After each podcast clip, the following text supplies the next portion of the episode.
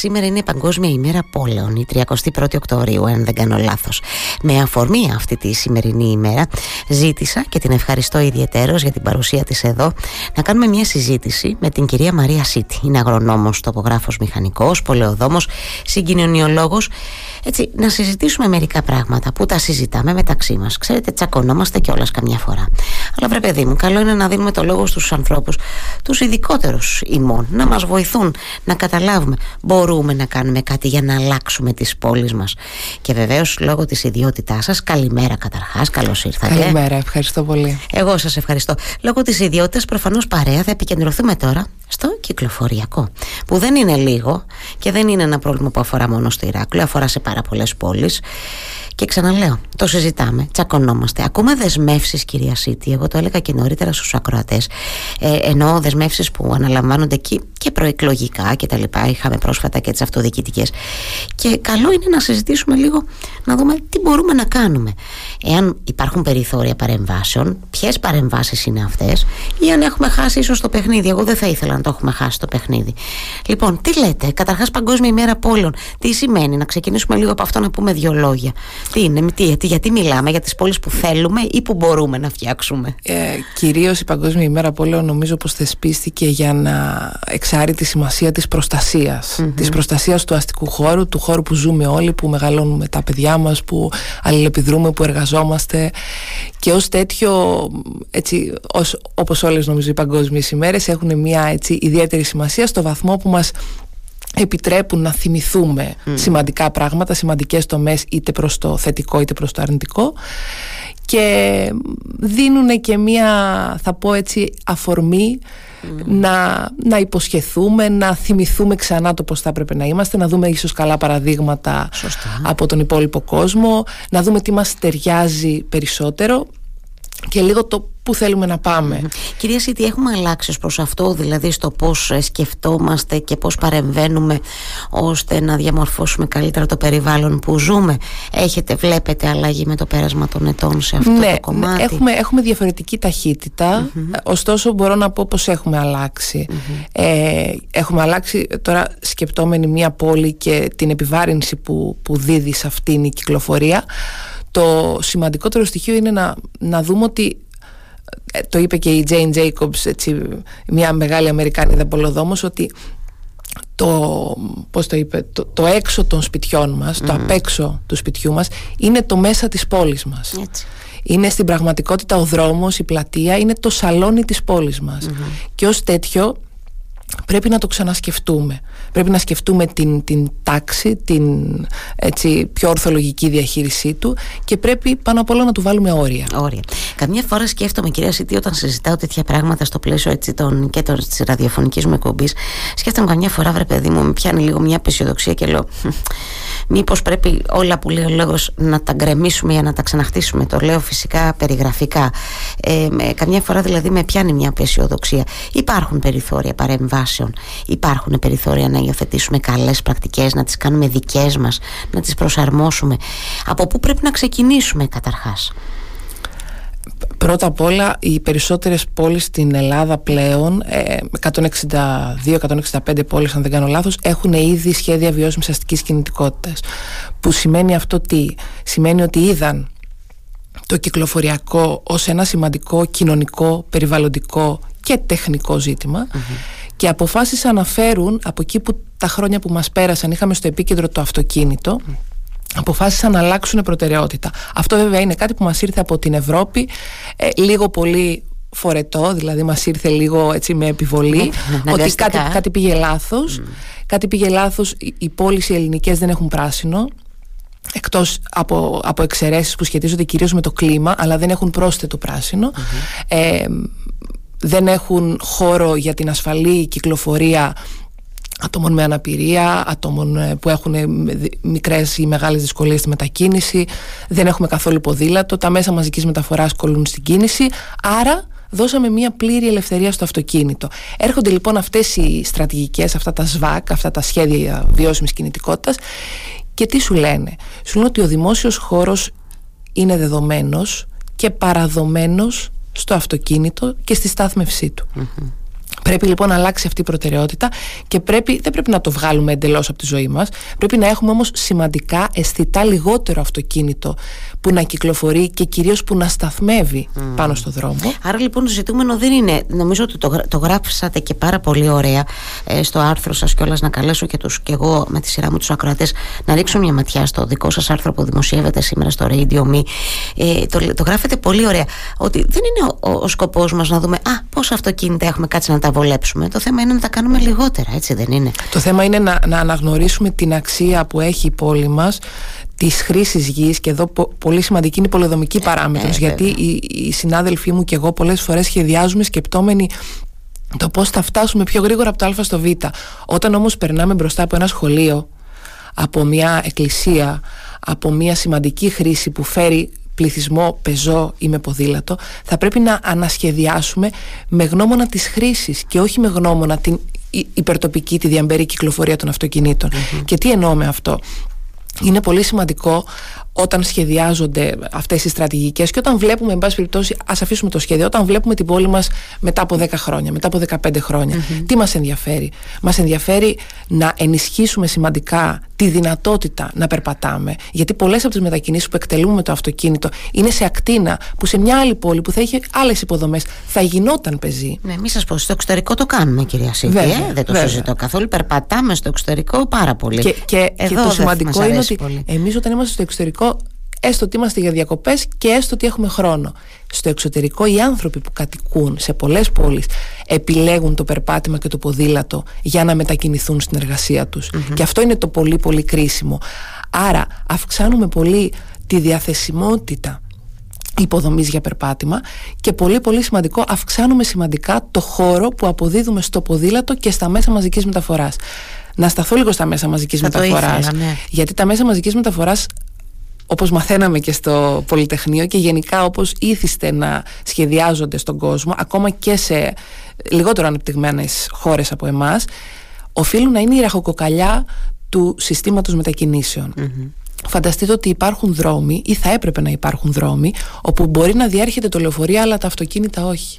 Όπου είναι αποκλειστική διάδρομη για μέσα σταθερής τροχιάς, όπως το τραμ για, για παραδειγμα Αυτό τι σημαίνει; Σημαίνει ότι θα έχουμε την εναλλακτική, την ελκυστική όμως εναλλακτική, να επιλέξουμε να χρησιμοποιήσουμε ένα μέσο μαζικής μεταφοράς. Γιατί αν, αν παίρνουμε τώρα το, το λεωφορείο και μιλάμε για πόλεις όπως το Ηράκλειο, το Ρέθινο, τα Χανιά για παράδειγμα, γιατί να πάρουμε το λεωφορείο τώρα όταν ξέρουμε ότι θα μπούμε στον ίδιο διάδρομο που μπαίνουν τα αυτοκίνητα, θα αντιμετωπίσουμε την ίδια κίνηση χωρίς την άνεση του προσωπικού μας αυτοκίνητου. Σωστό είναι αυτό. Αυτό το είδαμε στην Αθήνα, επειδή εγώ ξέρετε ότι ζούσα τα περισσότερα χρόνια τη ζωή μου, έχω ζήσει στην Αθήνα δηλαδή. Το είδαμε στην Αθήνα με πάρα πολύ μεγάλη επιτυχία να γίνεται αυτό και παρά τις αντιδράσεις που υπήρχαν, αλλά εκεί τώρα σκέφτομαι εγώ. Έχουμε κεντρικές λεωφόρους που έχουμε τρεις, ε, τρεις λωρίδες κυκλοφορίας. Τώρα εδώ προσπαθώ εγώ τώρα να φανταστώ άντε να κατεβαίνεις τώρα την λεωφόρο δημοκρατίας ε, και να έχεις όσο οφείλεις να έχεις γιατί εγώ συμφωνώ πολύ μαζί σας μια ξεχωριστή ε, λωρίδα ε, για την κίνηση των, των, των μέσων. Πώς θα το κάνουμε τώρα αυτό γίνεται αυτό να το κάνουμε α, σε αυτό λοιπόν θα, θα επικαλεστώ δύο, δύο το ένα είναι αυτό που κάνουν σε μικρότερες ευρωπαϊκές πόλεις με ανάλογα χαρακτηριστικά που αποδίδουν μια λωρίδα κίνησης όχι πια στα λεωφορεία αλλά σε τρεις πολύ σημαντικούς των μετακινήσεων. Το λεωφορείο, το ποδήλατο και το ταξί. Αυτή, αυτή, αυτά τα μέσα πρακτικά μπορούν να αποσυμφορήσουν πολύ σημαντικά την κυκλοφορία. Και είναι πολύ σημαντικό το ταξί, γιατί σε επίπεδο μικρής ελληνικής επαρχιακής πόλης παίζει πολλές φορές το ρόλο του μέσου μαζικής μεταφοράς για ανθρώπους, επειδή ακριβώς έχει ακόμα χαμηλό κόμιστρο, έχει τη δυνατότητα εισδοχής σε χώρους που δεν μπαίνουν μεγάλα λεωφορεία και εν πάση περιπτώσει υπάρχει και μια αρκετά καλή επαφή σε σχέση με το τηλέφωνο, καλό ένα τηλέφωνο, έρχεται ένα ταξί. Αυτό δεν συμβαίνει παντού. Είναι, είναι κάτι που εμείς σαν Ελλάδα το έχουμε σε, σε μεγάλο επίπεδο. Άρα, τι κάνουν λοιπόν; Ε, σε, σε λεωφόρους που έχουν αυτά τα χαρακτηριστικά. Για παράδειγμα, θα σας πω για το Ηράκλειο, που είναι και το δεύτερο στοιχείο που ήθελα να σας πω πριν, που έχει σχεδιαστεί στο ΣΒΑΚ του μεγάλες λεωφόροι όπως για παράδειγμα οι οποίες συγκλίνουν ε, ακτινικά στο κέντρο της πόλης η 62 Μαρτύρων είναι μια τέτοια περίπτωση η λεωφόρος Σικάρου είναι μια άλλη τέτοια περίπτωση η Ιωνίας και η Παπαναστασίου Αντίστοιχα από το Νότο, κάποιες άλλες τέτοιες περιπτώσεις. Έχει σχεδιαστεί λοιπόν σε, σε επίπεδο προμελέτης, δηλαδή στο επίπεδο του, του στρατηγικού σχεδιασμού στο ΣΒΑΚ, αυτοί, αυτοί οι άξονες έχουν το χώρο. Το χώρο όμως που σήμερα, ξέρετε, τον έχουν καταλάβει τα σταθμευμένα αυτοκίνητα. Ε. Προσέξτε, δεν είναι χώρος κυκλοφορίας στην Αθήνα. Οι τρεις λωρίδες ήταν λωρίδες κυκλοφορίας. Και πάρθηκε μία λωρίδα και δόθηκε στα λεωφορεία. Και ως εκ τούτου υπήρχαν πάρα πολλές αντιστάσεις που μιλούσαν για μείωση της κυκλοφοριακής mm-hmm. ικανότητας του δικτύου. Δηλαδή προσπαθούσαν με τεχνικά επιχειρήματα να πούν ότι άρα από δεδομένο άξονα, από ένα δεδομένο πλάτος θα περνάμε Εδώ θα ήθελα να, να σας παραπέμψω ε, και στο, και στο άρθρο που έχουμε δημοσιεύσει σήμερα αλλά και στην διεθνή πρακτική που τι λέει. Λέει ότι πρακτικά από μια λωρίδα τύπου 3,5 μέτρων πλάτος mm-hmm. όπως είναι μια μέση λωρίδα στη Λεωφόρο Ικάρου για παράδειγμα μπορούν να περάσουν ε, περίπου 1500 άνθρωποι μέσα σε ένα αυτοκίνητο. Ίσως και λίγο λιγότερο λόγω του, της πα, παράπλευρης στάθμευσης. Όμως στην ίδια λωρίδα, στο ίδιο πλάτος, θα μπορούσαν να περάσουν 5.000 άνθρωποι. Πάνω από τρεις φορές παραπάνω σε σχέση με το αυτοκίνητο, 5.000 άνθρωποι με ένα λεωφορείο. Άρα λοιπόν είναι πολύ σημαντικό να δούμε ότι στόχος είναι να αυξήσουμε όχι τα αυτοκίνητα, τα ποδήλατα, τους πεζούς, τα λεωφορεία. Στόχος είναι να αυξήσουμε την δυνατότητα των ανθρώπων με όποιο μέσο επιλέγουν με γνώμον όμως πλέον και το περιβαλλον Είναι καιρός να το βάλουμε σε αυτή την εξίσωση. Ε, βέβαια πρέπει να το βάλουμε. Με τα σταθμευμένα αυτοκίνητα, οχήματα, τι θα κάνουμε κυρία Σίτη τώρα, γιατί εντωμεταξύ σε αυτή εδώ την πόλη μονίμους και αντιλαμβ, το αντιλαμβάνομαι πολύ τους γιατί και εγώ είμαι από αυτούς που ε, πολλές φορές τα γκρινιάξω. Λέω βρε παιδί μου, δεν έχουμε πού να βάλουμε το αυτοκίνητο, θέλουμε να προσεγγίσουμε το κέντρο, δεν υπάρχουν χώροι στάθμευσης που να επαρκούν είτε περιφερειακά του κέντρου, καλά στο κέντρο πραγματικά δεν μπορώ να διανοηθώ κάποιος που ακόμα επιλέγει και κατεβαίνει στο κέντρο με το αυτοκίνητο. Δηλαδή δεν βρίσκω κανένα λόγο. Γιατί δεν υπάρχουν χώροι και κατά τη γνώμη μου δεν θα έπρεπε καθόλου βέβαια το κέντρο να, είναι, ε, να, να λειτουργεί έτσι. Αλλά εν πάση περιπτώσει, συνεχώς συζητάμε σε αυτή εδώ την πόλη για αυτό το θέμα. Πού θα βάλω το αυτοκίνητο, πού θα βάλω το αυτοκίνητο, τι κάνουμε το, πού θα αυτό, τα πάμε όλα αυτά τα αυτοκίνητα; Αυτό δεν συμβαίνει, όχι ότι θέλω να μας παρηγορήσω έτσι, εντός και εκτός τυχών, αλλά δεν συμβαίνει μόνο στο Ηράκλειο. Σε όλη την Ελλάδα και αυτό είναι ένα, ένα σημαντικό στοιχείο που, που υπάρχει μια κρατική παράληψη, σημαντική, μια, μια θεσμική παράληψη. Ε, δεν υπάρχουν οργανωμένοι εκτός δρόμου χώροι στάθμευσης. Και δεν μιλώ μόνο για δημόσιους, μιλώ για δημόσιους και ιδιωτικούς χώρους στάθμευσης. Τι έχει γίνει πριν το 80-85, Πού να είχαμε, είχαμε πολύ λιγότερα αυτοκίνητα ανά Τώρα έχουμε, κάποτε είχαμε ένα αυτοκίνητο ανά νοικοκυριό και ακόμα και αν δεν είχαμε πιλωτή το σταθμεύαμε στο δρόμο. Τα τελευταία χρόνια βλέπουμε ότι έχουμε μια ιδιοκτησία γιοταχή ένα νοικοκυριό 2,4-2,6 που σημαίνει ότι σε ένα τριμελές νοικοκυριό εγώ, ο σύζυγός μου και το παιδί μας έχουμε δύο αυτοκίνητα ήδη. Ναι.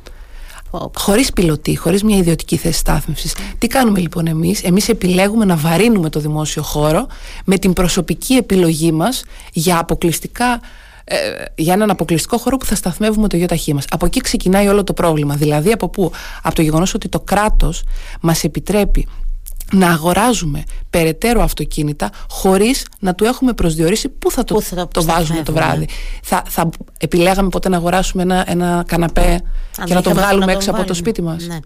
Εκεί, θα εκεί, εκεί ξεκινάει λοιπόν ένα σημαντικό ζήτημα και υπάρχει μια σημαντική κρατική παράληψη και ένα δεύτερο κομμάτι είναι ότι δεν υπάρχει το εργαλείο, υπάρχει το θεσμικό δεν υπάρχει το εργαλείο για την ανάπτυξη μικρών, οργανωμένων και αποκεντρωμένων χώρων στάθμισης. Για παράδειγμα, στην περίπτωση του Ηρακλείου, μιας και μιλάμε γι' αυτό, έχουν προσδιοριστεί στο σχέδιο αυτό βιώσιμης αστικής κινητικότητας 36 οργανωμένοι χώροι οι οποίοι αναπτύσσονται σε όλο το πολεοδομικό συγκρότημα Ηρακλείου.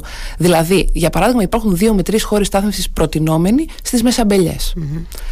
Αυτό τι σημαίνει, αυτό θα κέρδιζε κάτι το κέντρο. Δεν θα κέρδιζε απαραίτητα. Όμως οι άνθρωποι στις Μεσαμπελιές θα είχαν οργανωμένους χώρους να σταθμεύουν τα αυτοκίνητά τους και θα μπορούσαν οι δρόμοι μπροστά από τα σπίτια τους να έχουν επιτέλους ένα πεζοδρόμιο. Να έχουν ένα ποδηλατόδρομο. Να μπορούμε να σκεφτούμε ότι για παράδειγμα στην Ούλοφ Πάλμε που διατρέχει τη ραχοκοκαλιά της, της περιοχής ή στην Παπαναστασίου θα μπορούσε να μπει μια ζώνη με ένα μικρό μίνι μπας και θα μπορεί να μεταφέρει ανθρώπους που δεν θα ήθελαν Αχ, ναι, απαραίτητα να το κάνουμε αυτό γιατί και εγώ στις Μεσαμπελιές μένω κυρία Σίτη. Δεν το ήξερα, ε, ήταν τυχαίο ήταν, έτσι. Ήταν πραγματικά τυχαίο, ναι, γιατί πήγαινα να σας Αντίστοιχα, πω λοιπόν. τώρα ότι βλέπω, συγχωρέστε μου σας διακόπτω, στην περιοχή όπου εγώ κατοικώ τα τελευταία 12 χρόνια, βλέπω αυτή τη φοβερή διαφορά, τη φοβερή αύξηση των ΙΧ κυρία Σίτη. Είναι τόσο, τόσο έντονη, είναι πάρα πολύ μεγάλη διαφορά δηλαδή ε, στην Παπαναστασίου, στην επιβάρυνση εννοώ σε σχέση με τα αυτοκίνητα, στην Ούλοφ Πάλμε, αλλά και στους δρόμους εντωμεταξύ, ε, ενδιαμέσως μεταξύ των δύο αυτών κεντρικών λεωφόρων. Είναι πάρα πολύ μεγάλη διαφορά από τότε που ξε, κατοίκησα εγώ εκεί, πήγα να μείνω Φυσικά, στις φυσικά Μεσαμπελιές. έχουμε μια ραγδαία, ραγδαία αύξηση της, της κυκλοφορίας και Ναι, της έτσι. στάθμευσης των ΙΟΤΑΧΗ γιατί όμως την έχουμε αυτή; Γιατί δεν έχουμε μια ανάλογη αυξητική πορεία σε πόλεις αντίστοιχου μεγέθους και κυκλοφοριακών και πολυδομικών χαρακτηριστικών Της Μεσογείου θα πω εγώ, δεν θα πω της κεντρικής Ευρώπης που ίσως να τη θεωρούμε και αρκετά μακριά μας σε επίπεδο κουλτούρας. Γιατί δεν την έχουμε αυτή; Γιατί οι πόλεις οφείλουν κάποια στιγμή να βάζουν κάποια όρια.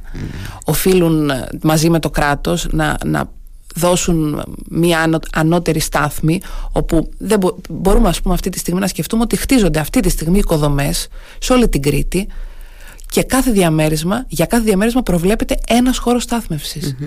Πώς; Τη στιγμή που κατελάχιστον θεωρούμε ότι θα έχουμε δύο. Κατελάχιστον. Και αυτό είναι κάτι που και το επιτρέπει η πολιτεία και φυσικά η τοπική πολιτεία ε, ε, δεν μπορεί να, να βάλει Ναι, τα ναι, όρια δεν της. μπορεί να παρέμβει. Μπορεί όμως να βάλει τα όρια της η τοπική πολιτεία στο ότι δεν, υπά, δεν δίνω χώρο στάθμευσης, παρόδια, για να επιβαρύνω περαιτέρω το πρόβλημα. Το οποίο προφανώς πρόβλημα έχει επιπτώσεις και σε ρήπανση και σε θόρυβο και για μένα το πιο σημαντικό δεν έχουμε πια χώρο να σκεφτούμε που θα βάλουμε πεζοδρόμια. Δεν είναι πολύ προχωρημένη η σκέψη, δεν είναι βιώσιμη κινητικότητα Ευρώπης 2023. Το πεζοδρόμιο είναι βασική αρχή και υποδομή του τόπου. Θα έπρεπε να έχει πεζοδρόμιο, αν μη τι άλλο, ο καθένας μα όταν βγαίνει έξω από το σπίτι του. Και τι πεζοδρόμιο; Ένα πεζοδρόμιο τουλάχιστον πλάτους 1,5 μέτρων χωρίς εμπόδια. Πω, πω. Τώρα αυτό μου φαίνεται λίγο τοπικό τώρα κυρία Σίτη εδώ που τα λέμε μεταξύ μας ε, δεν ξέρω τώρα πραγματικά Αν τα λέγαμε μεταξύ Αν- μας, θα έλεγα αν και τα- εγώ για utopικό, επειδή δεν τα λέμε μεταξύ μας Έτσι. όμως. Όχι, είναι πολύ. Θέλω, θέλω να, έτσι, να, να εστιάσουμε στο γεγονός ότι εδώ μιλάμε για την, πώς να το πω, για την εφαρμογή ενός σχεδίου που είναι πολύ παραγωγικό έτσι πρέπει να λειτουργήσουμε σε πολλά επίπεδα ταυτόχρονα. Μπορούμε να το κάνουμε αυτό για να δώσουμε χώρο για να α, φτιάξουμε τους χώρους περιφερειακά που θα σταθμεύουμε τα αυτοκίνητά μας για να δώσουμε χώρο έξω από τα σπίτια μας στο σαλόνι της πόλης Πώς μπορούμε να τα κάνουμε, Ε, Τι πάω να πω; Καμιά φορά με παιδεύει πολύ αυτή η σκέψη. Από πού πρέπει να ξεκινήσουμε, Μπορούμε να το πούμε αυτό από πού πρέπει να ξεκινήσουμε; Υπάρχει μια, μια διεθνής πρακτική του από πού ξεκινάμε, αλλά μ, μπο- μπορώ να σας την πω, είναι, είναι κατά βάση οι περιοχές γύρω από τα σχολεία, που Έτσι είναι, μ, είναι πάντα πιο, πιο, πιο λίγη η κοινωνική αντίσταση και γι' αυτό ξεκινά όλη η Ευρώπη από εκεί. Δεν ξεκινά γιατί αγαπά πολύ τα παιδιά, ξεκινά γιατί εκεί οι γονείς δεν θα αντιτεθούν τόσο πολύ. Είναι δηλαδή μια, ε, ένα εργαλείο. Ένα έτσι, έτσι. έτσι. Ε, από εκεί και πέρα όμως ε, είναι πολύ σημαντικό να δούμε κάθε, τό, κάθε τόπος που έχει την οριμότητα να ξεκινήσει. Και αυτό δυστυχώς δεν σχετίζεται με την πραγματικότητα και την κυκλοφορία, σχετίζεται με τα συρτάρια των Δήμων και την, ο- ο- τη- τα όρημα έργα και τις μελέτες που διαθέτουν και είναι πολύ σημαντικό να τα ανασύρουμε σιγά σιγά και κάποια πράγματα να τα βάλουμε σε προτεραιότητα ακόμα και με χαμηλού κόστους έργα. Δηλαδή έτυχε να είμαι πρόσφατα στη Γερμανία και είδα τα περισσότερα πεζοδρόμια να είναι φτιαγμένα από τσιμέντο. Α- α- απλό. Απλή άσφαλτο σε κάποια σημεία. Ε, εδώ πέρα βλέπουμε να καθυστερεί σε όλη την Ελλάδα η, το, η ανάπλαση σε ένα δρόμο γιατί κάνουμε ωραία δουλειά, δεν λέω. Κάνουμε ένα όριμο έργο σημαντικό, με ένα υψηλό εργολαβικό όφελος και με μια έτσι αυξημένη αισθητική κάποιες φορές αξία. Ωστόσο, καθυστερούμε πάρα πολύ. Και με τα χρήματα αυτά που θα μπορούσαμε να δώσουμε για να φτιάξουμε 20-25 δρόμους καταφέρνουμε να κάνουμε 10 ή 9. Αυτή είναι περίπου έτσι η αντιστοιχία σε κόστος. Το, το σημαντικό είναι να, να σκεφτούμε λίγο ότι δεν παλεύουμε τουλάχιστον έτσι όπως το σκέφτομαι τα τελευταία χρόνια ότι δεν παλεύουμε μ, έχοντας απέναντί μας ε, μ, μια γραφειοκρατία και μια, μια, ένα κακό κράτος, ένα αρνητικό κράτος, ένα δήμο που δεν είναι μαζί μας. Είναι πολύ σημαντικό εμείς οι άνθρωποι, οι κάτοικοι, οι πολίτες μιας πόλης να σταματήσουμε να ζητάμε το ελάχιστο δυνατό. Ζητάμε πάντα να καλυφθεί μια λακκούβα. Ζητάμε πάντα να σταθμεύουμε κι εμείς. Είναι πολύ σημαντικό να σκεφτούμε ότι αυτή η βιώσιμη κινητικότητα, αυτή η διαφορετική κυκλοφορία είναι το δικαίωμα που θα έπρεπε όλοι να έχουμε στην πόλη, να κυκλοφορούμε με ασφάλεια, με ό,τι τρόπο και αν επιλεξουμε Δεν εξοβελίζεται κανένας, δεν φεύγει το αυτοκίνητο, ακόμα και από κεντρο κεντρικές ευρωπαϊκές πόλεις που τις έχουμε σαν παράδειγμα, δεν φεύγει το αυτοκίνητο, δεν εξαφανίζεται, δεν, δεν μπαίνει στο περιθώριο. Περιορίζεται σημαντικά και αποκτά το χώρο που του χρειάζεται ώστε και όλοι οι άλλοι να μπορούμε να περπατήσουμε, το πράσινο να μπορεί να υπάρξει. Ναι. Βέβαια τώρα φαντάζομαι ότι ε, άνθρωποι που μας ακούνε θα λένε μα και η λακκούβα που ζητάμε είναι θέμα ασφάλειας ε, στην κυκλοφορία η κυρία Σίτη σε πολλές περιπτώσεις. Η αλήθεια είναι. Είναι πολύ σημαντικό απλά να μην ζητάμε μόνο αυτό. Μόνο αυτό. Να ανοίξουμε δηλαδή, τη ματιά μας. Για, για μένα είναι, είναι πολύ σημαντικό ακόμα και όταν, όταν έρχεται ένα αίτημα στο Δήμο και λέει φτιάξτε τη λακκούβα, να λέει φτιάξτε τη λακκούβα σήμερα. Mm. Αύριο όμως αυτό που ονειρεύομαι για το δρόμο μου είναι να έχει παρτέρια, να έχει ένα ασφαλές οδόστρωμα, να έχει μια διάβαση πεζών, να έχει ένα πεζοδρόμιο. Αν τυχόν χωράει τώρα σε ειδικές περιπτώσεις να έχει και ένα ποδηλατόδρομο ή να έχει μια στάση σε μια εσοχή να μπορεί να βγαίνει η μητέρα μου με το καροτσάκι με ασφάλεια. Θέλω να πω ότι το τι ζητάμε, γιατί ξέρετε, καλύπτεται τελικά ο πολίτης αν του φτιάξουμε τη λακκούβα. Γιατί όμως; Γιατί; Είναι όταν, λίγο. όταν βγαίνουμε έξω και, και στην Νότιο Ευρώπη, πολλές φορές λέμε με τους Ιταλούς ούνα φάτσα, ούνα ράτσα, και όμως τελικά στον αστικό χώρο μας δεν είμαστε. είμαστε πολύ διαφορετικοί. Εγώ νομίζω ότι οι δημοτικές αρχές τα τελευταία χρόνια τουλάχιστον είναι, είναι προσανατολισμένες προς τη βιώσιμη κινητικότητα και προς το διαφορετικό αυτό στην κυκλοφορία. Και η Ευρώπη δίνει και χρήματα προς αυτή την κατεύθυνση, οπότε όλοι σιγά σιγά οι αιρετοί και η τεχνική και η διοίκηση γινόμαστε πιο φιλικοί θέλουμε και τον πολίτη να είναι πολύ να είναι διεκδικητικός σε αυτό το τομέα. Έχετε απόλυτο δίκιο. Πώς, τελευταία μου ερώτηση γιατί μας πιέζει ο χρόνος πώς φαντάζεστε το Ηράκλειο σε κάποια χρόνια από σήμερα σε 10-15 το φαντάζεστε διαφορετικό μπορούμε να το φανταστούμε διαφορετικό σε σχέση με το κυκλοφοριακό του με όλα αυτά που συζητάμε; Θα σας πω και τι χρειάζεται, χρειάζεται βούληση, χρειάζεται χρήμα, χρειάζεται ο πολίτης ο διεκδικητικός, είναι όλα μαζί; Ναι.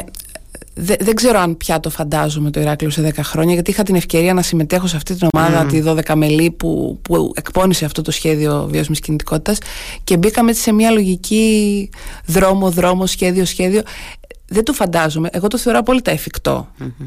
Ε, το θεωρώ απόλυτα εφικτό γιατί έχω μετρήσει και έχω δει ότι υπάρχει ο χώρος, η δυνατότητα, η δυναμική. Ε, το γεγονός ότι αυξάνεται σημαντικά ο τουρισμός επίσης είναι ένα πολύ σημαντικό στοιχείο ότι αν το αφήσουμε ανεξέλεγκτο η κατάσταση θα γίνει πολύ χειρότερη. Mm. Όπως στα Χανιά για παράδειγμα τώρα χτίζεται ένα ολοκένουργιο ξενοδοχείο στη, στην καρδιά του, της πόλης και βλέπουμε ότι οι πιέσεις θα αυξηθούν πάρα πολύ. Το ίδιο θα γίνει και στο Ηράκλειο και στον Άγιο Νικόλαο και στο Ρέθυμνο τα σχέδια υπάρχουν. Θέλω να πω ότι ε, υπάρχουν, είναι ολοκληρωμένα και χρειάζονται επιμέρους ορίμανση δρόμο-δρόμο στο τι θα κάνουμε. Δεν μου φαίνεται τόσο μακρινό το σενάριο αν ξεκινούσαμε χθες. ε, και δεν μου φαίνεται καθόλου μακρινό ε, στη λογική του ότι ε, δεν είμαστε τόσο δύσκολος λαός, δεν, δεν έχουμε αντικειμενικές εννοώ δυσκολίες όταν μας δίδονται οι εναλλακτικές, είδατε το mini bus όταν μπήκε. Όταν δόθηκε αυτή η εναλλακτική, απευθείας επελέγει από το κοινο Είναι πολύ σημαντικό. Παράλληλα, είναι σημαντικό να, να παίξουμε και κάποια πολύ θετικά χαρτιά, ώστε να ενισχυθεί και το κοινό αίσθημα της αγάπης για την πόλη. Για παράδειγμα, έχουμε το Γιόφυρο. Ένα ποταμό το οποίο είναι ανεκμετάλλευτος. Όποια πόλη έχει ένα ανάλογο υδάτινο στοιχείο φροντίζει να κάνει ένα πεζοποδηλατόδρομο εκατέρωθεν και να μπορέσει να ενισχύσει ουσιαστικά την επαφή π.χ. λέγω των Καμινίων τώρα που είναι η περιοχή που γυτνιάζει με το Γιόφυρο να ενισχύσει την επαφή αυτού του τόπου με το υδάτινο στοιχείο δίπλα το οποίο είναι μακριά είναι σίγουρα μακριά. Θέλει ορίμανση μελετών, θέλει την, την τελική τέλος πάντων οριοθέτηση, αν δεν κάνω λάθος, του, του ποταμού. Θέλει σημαντικά στοιχεία. Όμως έχουμε δει ότι όταν μπαίνουν σε προτεραιότητα, και γίνονται, ο κόσμος τα, τα, αγκαλιάζει. Δύσκολα θα δούμε αντιδράσεις ναι. προς αυτό. Μάλιστα.